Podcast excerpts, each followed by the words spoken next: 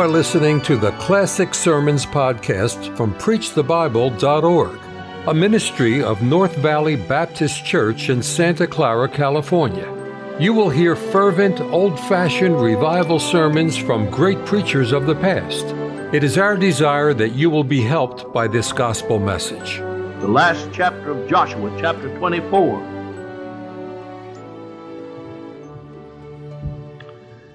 I shall begin reading at verse 1. and The text will be verse 15. And Joshua gathered all the tribes of Israel to Shechem and called for the elders of Israel and for their heads and for their judges and for their officers. And they presented themselves before God. And Joshua said unto all the people, Thus saith the Lord God of Israel, your fathers dwelt on the other side of the flood in old time. That word translated flood is the Hebrew word nahar. It means a great expanse of water. The flood referred to here is the river Euphrates. I call attention to that because it's not speaking of the great flood of Noah's day. Abraham did not dwell on the other side of that flood, but he dwelt beyond the river Euphrates in Mesopotamia and uh, Haran and uh, before that Ur of the Chaldees. And uh, I call attention to this because it has relevance to the message I shall bring. And uh, your fathers dwelt on the other side of the river in old time, let me translate it. Even Terah, the father of Abraham, the father of Nahor, and they served other gods. And I took your father Abraham from the other side of the river, the flood, and led him throughout all the land of Canaan, and multiplied his seed, and gave him Isaac. And I gave unto Isaac Jacob and Esau, and I gave unto Esau Mount Seir to possess it. But Jacob and his children went down into Egypt. I sent Moses also and Aaron, and I plagued Egypt, according to that which I did among them. And afterward I brought you out. And I brought your fathers out of Egypt, and you came unto the sea and the Egyptians pursued after your fathers with chariots and horsemen under the Red Sea. And when they cried unto the Lord, he put darkness between you and the Egyptians, and brought the sea upon them, and covered them. And your eyes have seen what I've done in Egypt. And ye dwelt in the wilderness a long season. And I brought you into the land of the Amorites, which dwell on the other side of Jordan. And they fought with you, and I gave them into your hand, that you might possess their land and I destroyed them from before you. Then Balak, the son of Zippor, king of Moab, arose and warred against Israel, and sent and called Balaam, the son of Beor, to curse you. But I would not hearken unto Balaam, therefore he blessed you still. So I delivered you out of his hand, and ye went over Jordan and came unto Jericho, and the men of Jericho fought against you, the Amorites and the Perizzites, and the, the Canaanites and the Hittites, and the Girgashites and the Hivites and the Jebusites, and I delivered them into your hand. and I sent the hornet before you, which drave them out from before you, even the two kings of the Amorites, but not with thy sword, nor with thy bow. And I have given you a land for which you did not labor, and cities which ye built not, and ye dwell in them, of the vineyards and of the olive yards which you planted not, do you eat. Now therefore, fear the Lord, and serve him in sincerity and in truth. And put away the gods which your fathers served on the other side of the river and in Egypt, and serve ye the Lord. And if it seem evil unto you to serve the Lord, choose you this day whom ye will serve, whether the gods which your fathers served that were on the other side of the river, or the gods of the Amorites in whose land you dwell. But as for me and my house, we will serve the Lord. We will serve Jehovah, the God of heaven. Everybody worships some kind of a God. In ancient times, every city or pursuit of life had its particular god or goddess.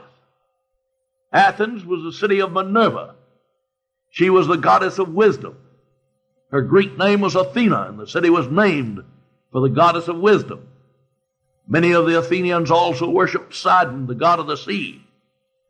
But Minerva, the goddess of wisdom, uh, had a temple in Athens, or they built a temple for this goddess. This great statue, ivory, pure ivory statue, covered with pure gold. And uh, her temple was called the Parthenon, from the word virgin, Parthenos, virgin. And they worshiped this goddess in Athens. Uh, Ephesus was the city of, of the goddess of the hunt, or the goddess of the chase. Uh, uh, her, her silver statues were sold, and the uproar was caused over the sale of those statues, you remember. And uh, she was also the goddess of fecundity. I've seen statues of this goddess standing between her stone dogs in the ruins of old Ephesus, and her body covered with breasts, because she was the goddess of fecundity. And the people of, Eph- of, of Ephesus worshipped this goddess. And uh, there were many other goddesses they worshipped, and uh, gods. Uh, Rome was the city of Mars, the god of war. There are people who bow down at that shrine today. There are people who worship at the shrine of uh, Minerva.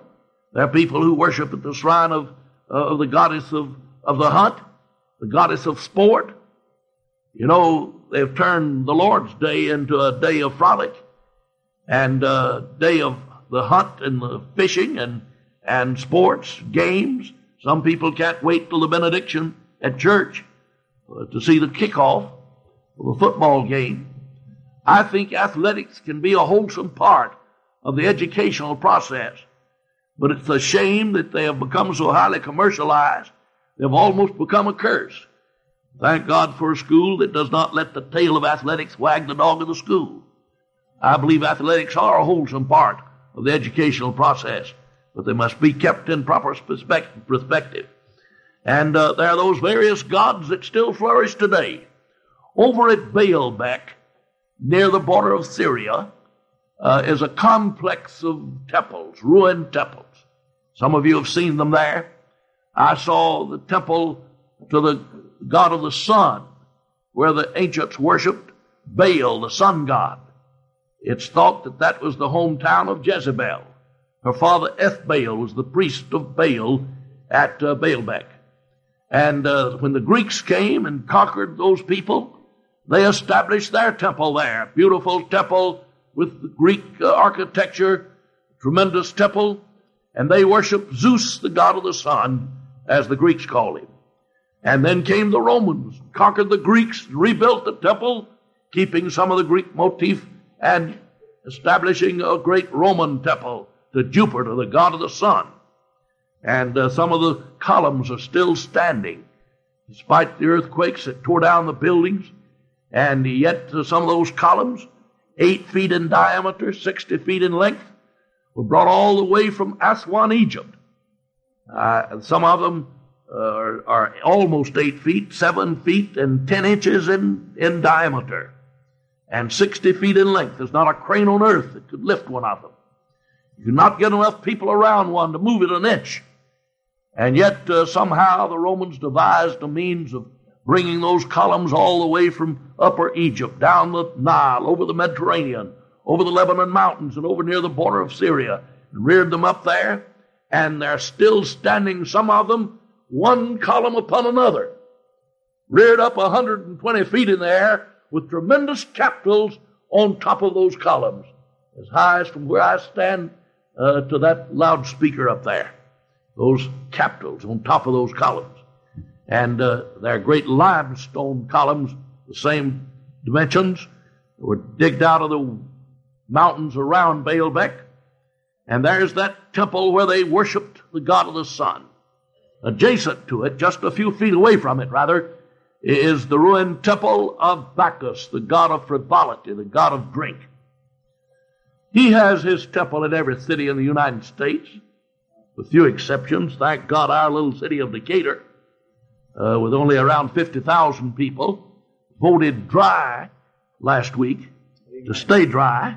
You have to go across the river to get whiskey or, or beer or wine in Decatur over to Huntsville or across the river up there in another county. But uh, in nearly every city in the United States, Bacchus has his temples, great columns of human skulls, dry ghastly eye holes, altars bloody with human souls burning upon them in blue alcoholic flames. Thousands of people crowd to the shrine, sacrifice upon the altar. Somebody comes with, with his wealth. Somebody comes with his health. Somebody comes with the hearts of loved ones. When I see what liquor does for people, how it caused a man to kill his wife while under the influence. I stood in a prison cell, talked with a man sentenced to be hanged for that purpose. He looked from behind the bars and said, I didn't kill her, liquor did it. I had to say you drank the liquor. And it caused a man to come across the highway 57 inches on my side of the white line and kill a loved one of mine. I say, when I see what it does for people, I think Shakespeare must have been almost inspired when he wrote, You put an enemy in your mouth to steal away your brains. And that's exactly what alcohol does. It puts a part of the brain to sleep, and the part that inhibits one. And so the other part takes over and does what it wants to do. That's why one man gets drunk and he wants to fight, and somebody else gets drunk and he wants to love everybody. One man gets drunk, he wants to give you all of his money. Somebody else gets drunk, he wants to take yours. It affects people in different ways because the, that part of the brain that inhibits them is asleep. And uh, I think it's so foolish for people to put their brains to sleep. And yet they do that when I see what it does. How, here comes a young lady, what have you there? Uh, young lady, she says it's my virtue, the most precious jewel in her crown. She puts on the bloody altar. Somebody comes with something shrieking. I ask, what have you there, young man? He says, my soul. What are you going to do with that? I'm going to sacrifice it to my God. Down it goes on the bloody altar. I say, don't do that. Christ died for that. Down it goes. Oh, how terrible. People worship these ancient gods. You don't have to go to some faraway place or go way back in history to find idolatry. You'll find it in your neighborhood. You'll find it all around you, people worshiping these many gods. And everybody worships something. Years ago, I went down to Miami to hold a meeting in the First Baptist Church. Back in the days when old Dr. Hudson, a great fundamentalist, was pastor down there.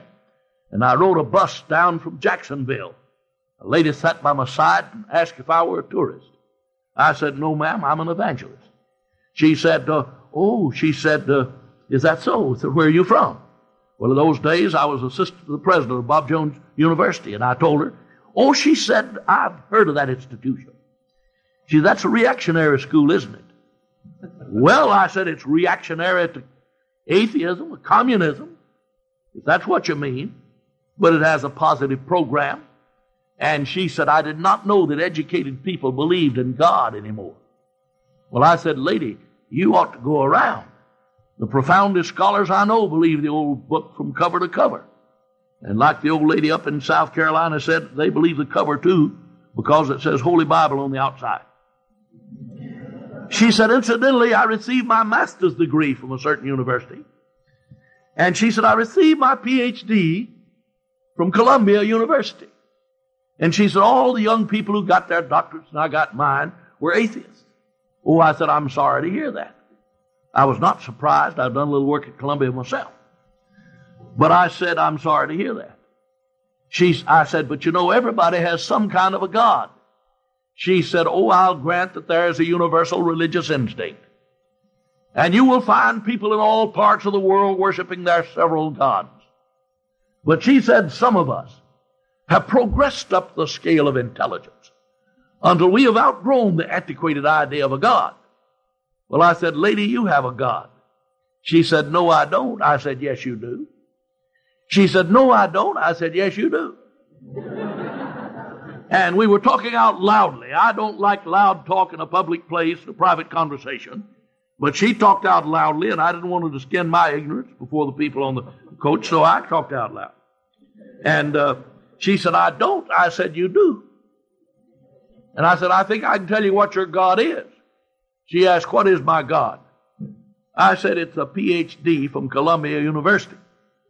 A good old sister right behind us said, Amen. Everybody worships something. You may worship your own puny intellect, or you may bow down to some grotesque object. But your ideal is your idol. That's the meaning of the word. And if Christ is not your ideal, you are an idolater. You have a, a, a, an idolatrous philosophy of life. If you do not worship Jesus Christ, and if it seem evil to serve Jesus, choose from the other gods whom you will serve. That's the challenge Joshua gave back there to his people. And he gave them these alternatives. They could worship the gods their fathers worshiped on the other side of the river. Over in Mesopotamia, they worshiped the teraphim, little household gods, such as those little images Rachel stole from her father and hid in the camel's furniture and sat upon them while her father searched the camp for his gods. Wouldn't you hate to have a little God you could sit on and hide from somebody? the God I worship, the God I, I serve, fills the universe. The heaven of heavens cannot contain him. I saw a big league pitcher pull out a little image and make signs with it, and put it back in his shirt, wind up, throw the ball to Hank Greenberg. Hank knocked it over the fence. I'd hate to have a little God I could hide in my shirt. Like some people take these little uh, fetishes around. Maybe a rabbit's foot. They did not give the rabbit very good luck, but they think they'll give them good luck. They hang them from their rearview mirrors in their cars. They have them blessed sometimes by priests with the idea that they can protect the car from harm and danger. And so those people in Mesopotamia thought these little images could protect the household from harm and danger. And so Laban wanted to find his gods, and Rachel hid them and took them with her. And when she died, they were buried with her down there at uh, down at Bethlehem. But I'd hate to have a little God I could sit on and hide from somebody. And if they wanted to, they could worship those gods, but Jehovah was superior to the gods of Mesopotamia. He had called out Abraham and said, Get thee out of thy country and from thy kindred, separate. He said to Abraham,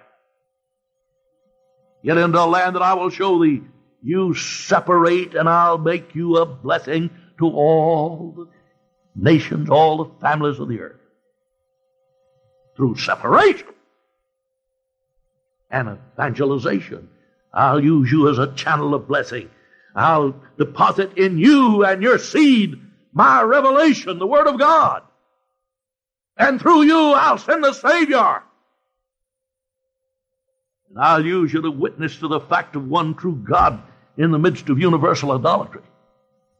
So get out of your country and from your kinsmen into the land that I'll show thee, and I'll make thee a great blessing. Bless thee and make thy name great, and thou shalt be a blessing. I'll bless them that bless thee, and curse him that curseth thee, and in thee shall all the families of the earth be blessed. Jehovah was superior to those gods of Mesopotamia. They could have worshiped the gods of Egypt. But Jehovah was superior to the gods of Egypt. With a stretched out hand and a mighty arm, with miracles and signs and wonders, he delivered Israel from Egyptian bondage. The Egyptians worshiped the river Nile. And when Jehovah got in a contest with the devil, the Pharaoh, he turned the river into blood. And then the magicians could do some wonderful things empowered by the devil. But uh, uh, Moses or Aaron's rod swallowed up the rods of the magicians. They worshiped frogs. And God plagued them with frogs. One old frog can run a man crazy. Think of millions of frogs coming up from the River Nile. They came into the houses. You go down the street and have to kick frogs out of the way. After a while, you got to where you didn't care if you'd step on one. It'd be squash, squash everywhere you went. Women had to throw out the frogs when they'd start to make bread. They'd find them in the kneading troughs. Sit down at the table and start to stick your fork in a dill pickle, it'd hop away.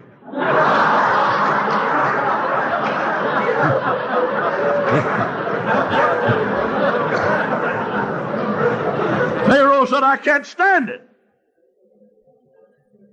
Send for Moses.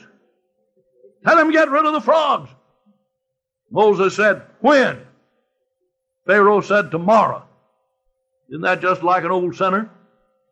One more night with the frogs. The next day Moses walked out and held up the rod of God, and all the frogs croaked. They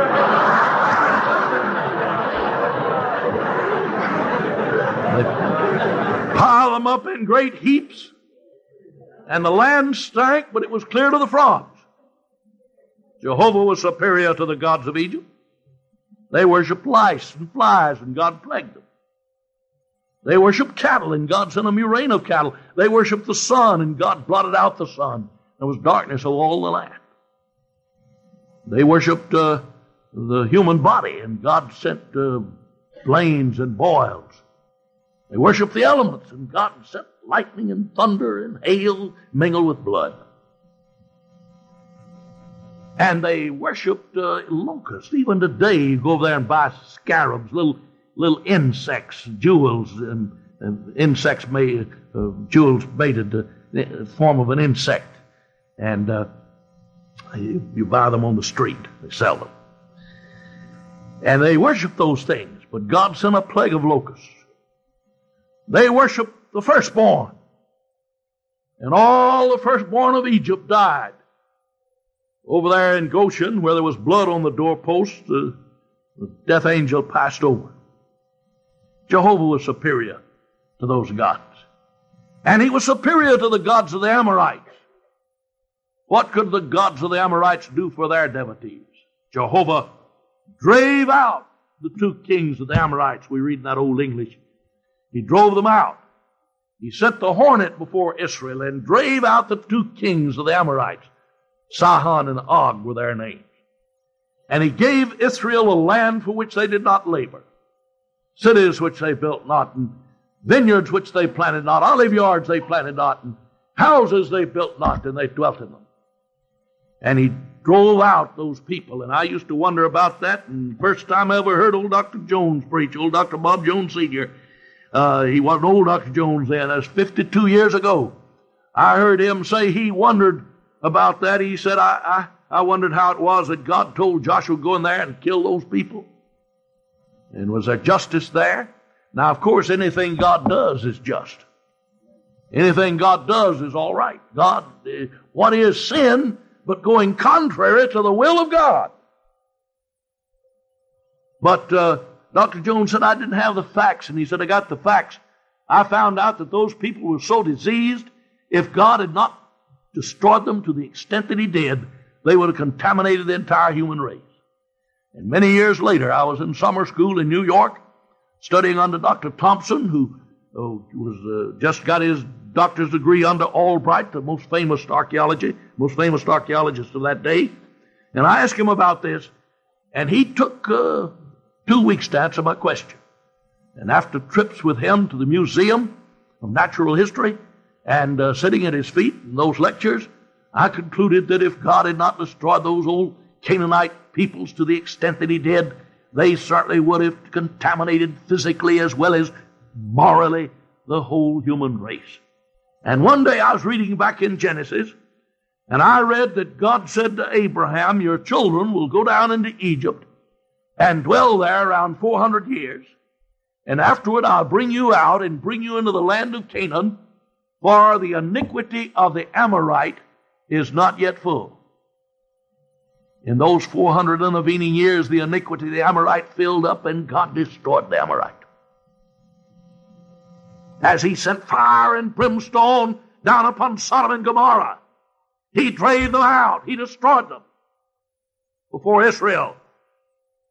And I want to tell you, my friends, that I've gone around over this country for more than 50 years preaching the Word of God. Over a half a century, and I've gone with my eyes open, my ears open, and I've studied the Bible, and I've read uh, current events, and, and I've read history, and I love to read history, and I, I've kept up with what's going on. I want to tell you the iniquity of America is filling up very rapidly. And if we don't have a turning back to God through the Lord Jesus Christ, God will destroy this nation. The hope of this country is institutions like this, by the way. But God will destroy it. He's no respecter of persons. We're in a life and death struggle in this country. There are two philosophies that are locked horns. One is the philosophy of the Bible, and the other is humanism. Do you know what UNESCO is? United Nations Educational, Scientific, and Cultural Organization. It was organized after the Second World War. The first meeting was at the Sorbonne, 1946. The outstanding speaker on that occasion, the most outstanding speaker, was Dr. Andre Malraux. Dr. Malraux, who was Minister of Culture in France, said at the end of the 19th century, the great tragic voice of Nietzsche was heard once again over the archipelago saying, The old God is dead.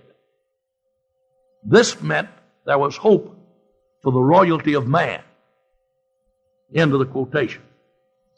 If the old God is dead, man can have God's place.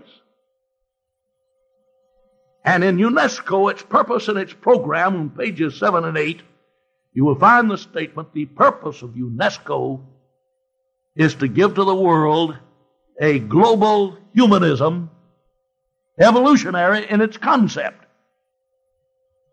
rather than a static humanism.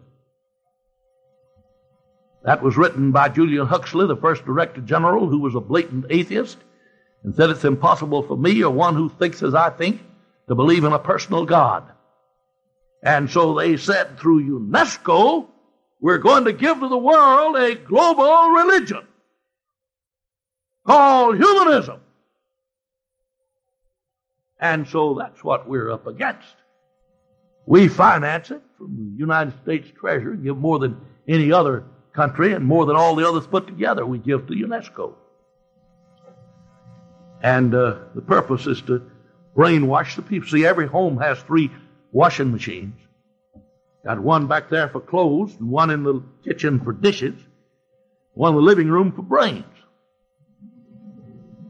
And uh, so we're a brainwashed generation. And since that first meeting of UNESCO, we have had men in Methodist and Baptist institutions teaching that God is dead. Outstanding apostles of the God is dead movement. Old Dr. Altizer, Emory University, founded by old Bishop Candler, godly old Methodist bishop of another generation, who I'm told wept on his dying bed because of the way things had gone at Emory. And uh, Dr. Hamilton,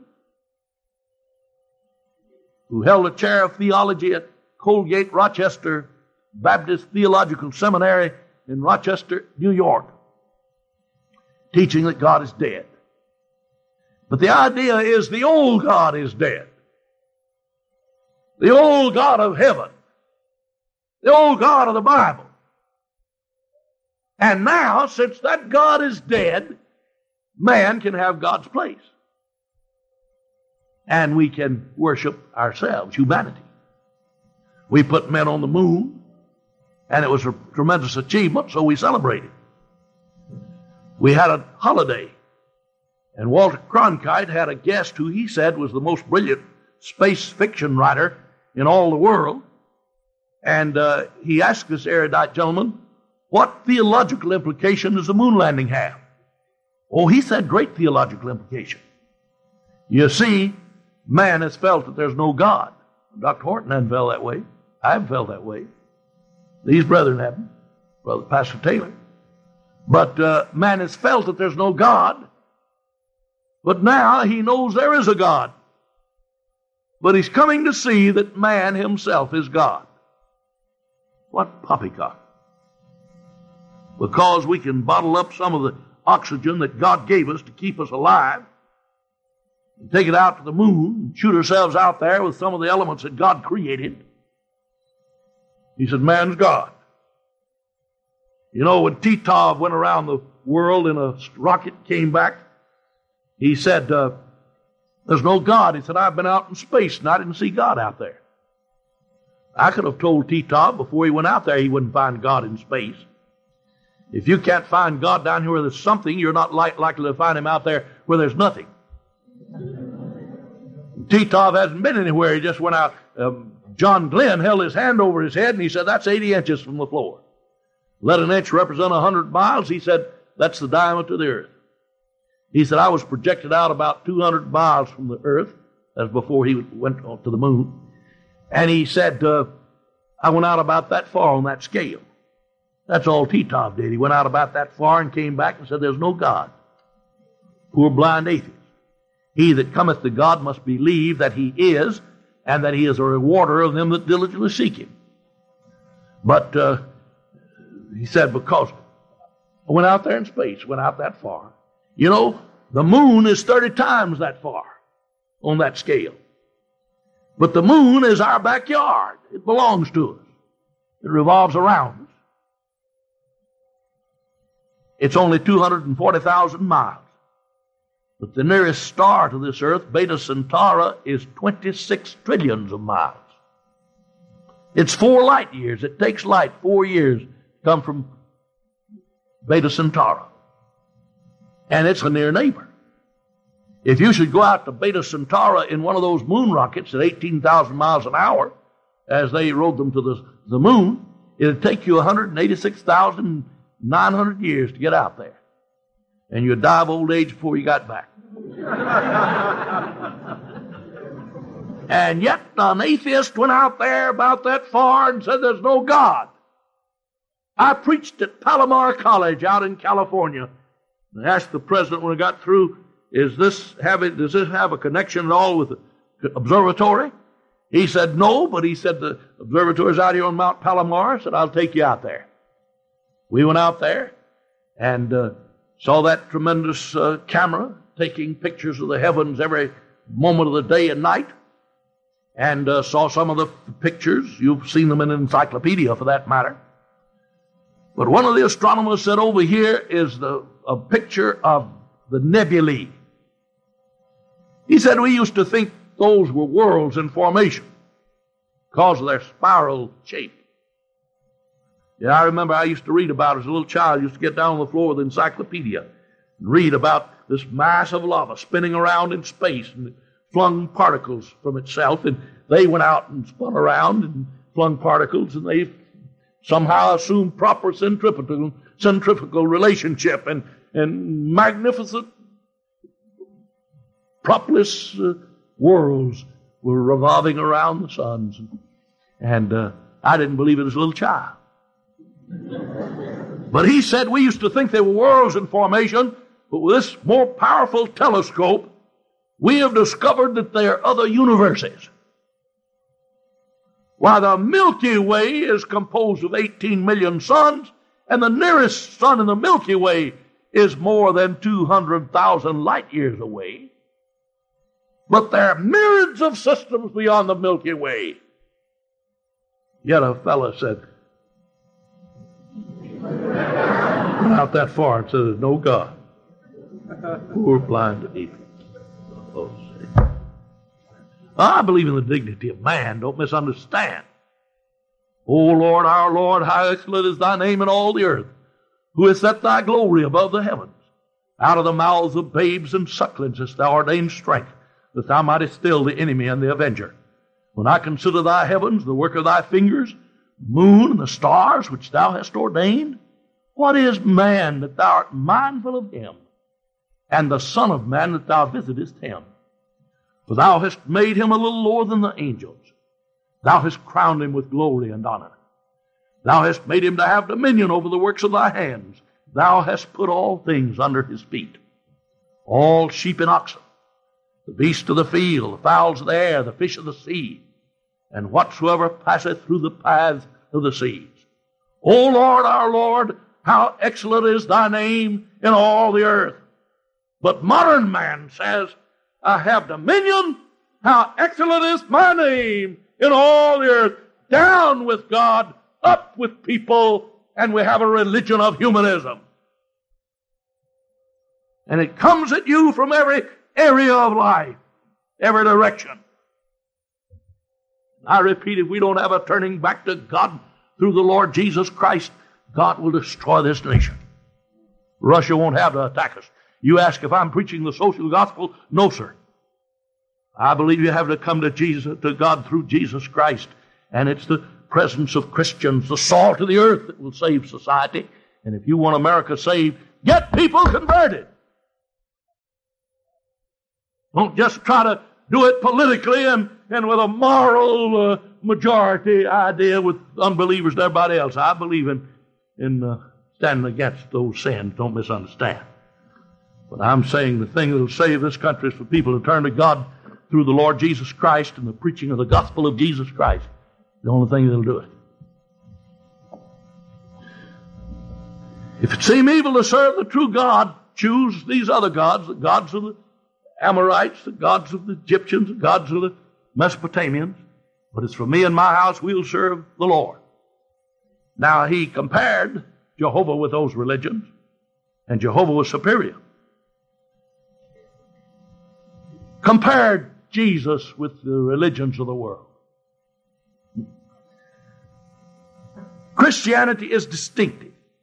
Did you know that the World Council of Churches, in their last meeting, declared a five year moratorium on missions?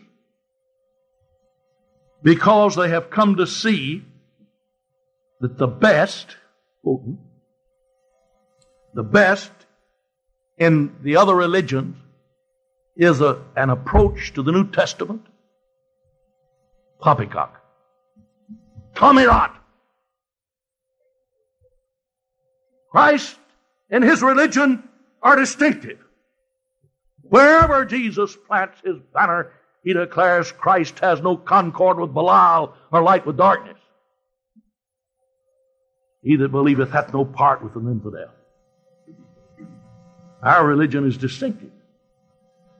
It's the only religion that can offer pardon to the sinner. Where in all the world is there a religion that can do that? They can feed the hungry. They can clothe the naked. They can protect the defenseless. They can promote good deeds, but they cannot pardon the sinner. At the great Council of Religions in Chicago years ago, a Mr. Cook represented Christianity. After the representative of every great world religion had extolled the virtues of his or her religion, Dr. Cook stood up and told the story of Lady Macbeth. How after the murder of Duncan, for which she was responsible, she walked in her sleep and looking at her lily white hand, she cried, Oh, can all of Neptune's, uh, uh no, it was Macbeth, he said, can all of Arabia's perfumes sweeten this little hand?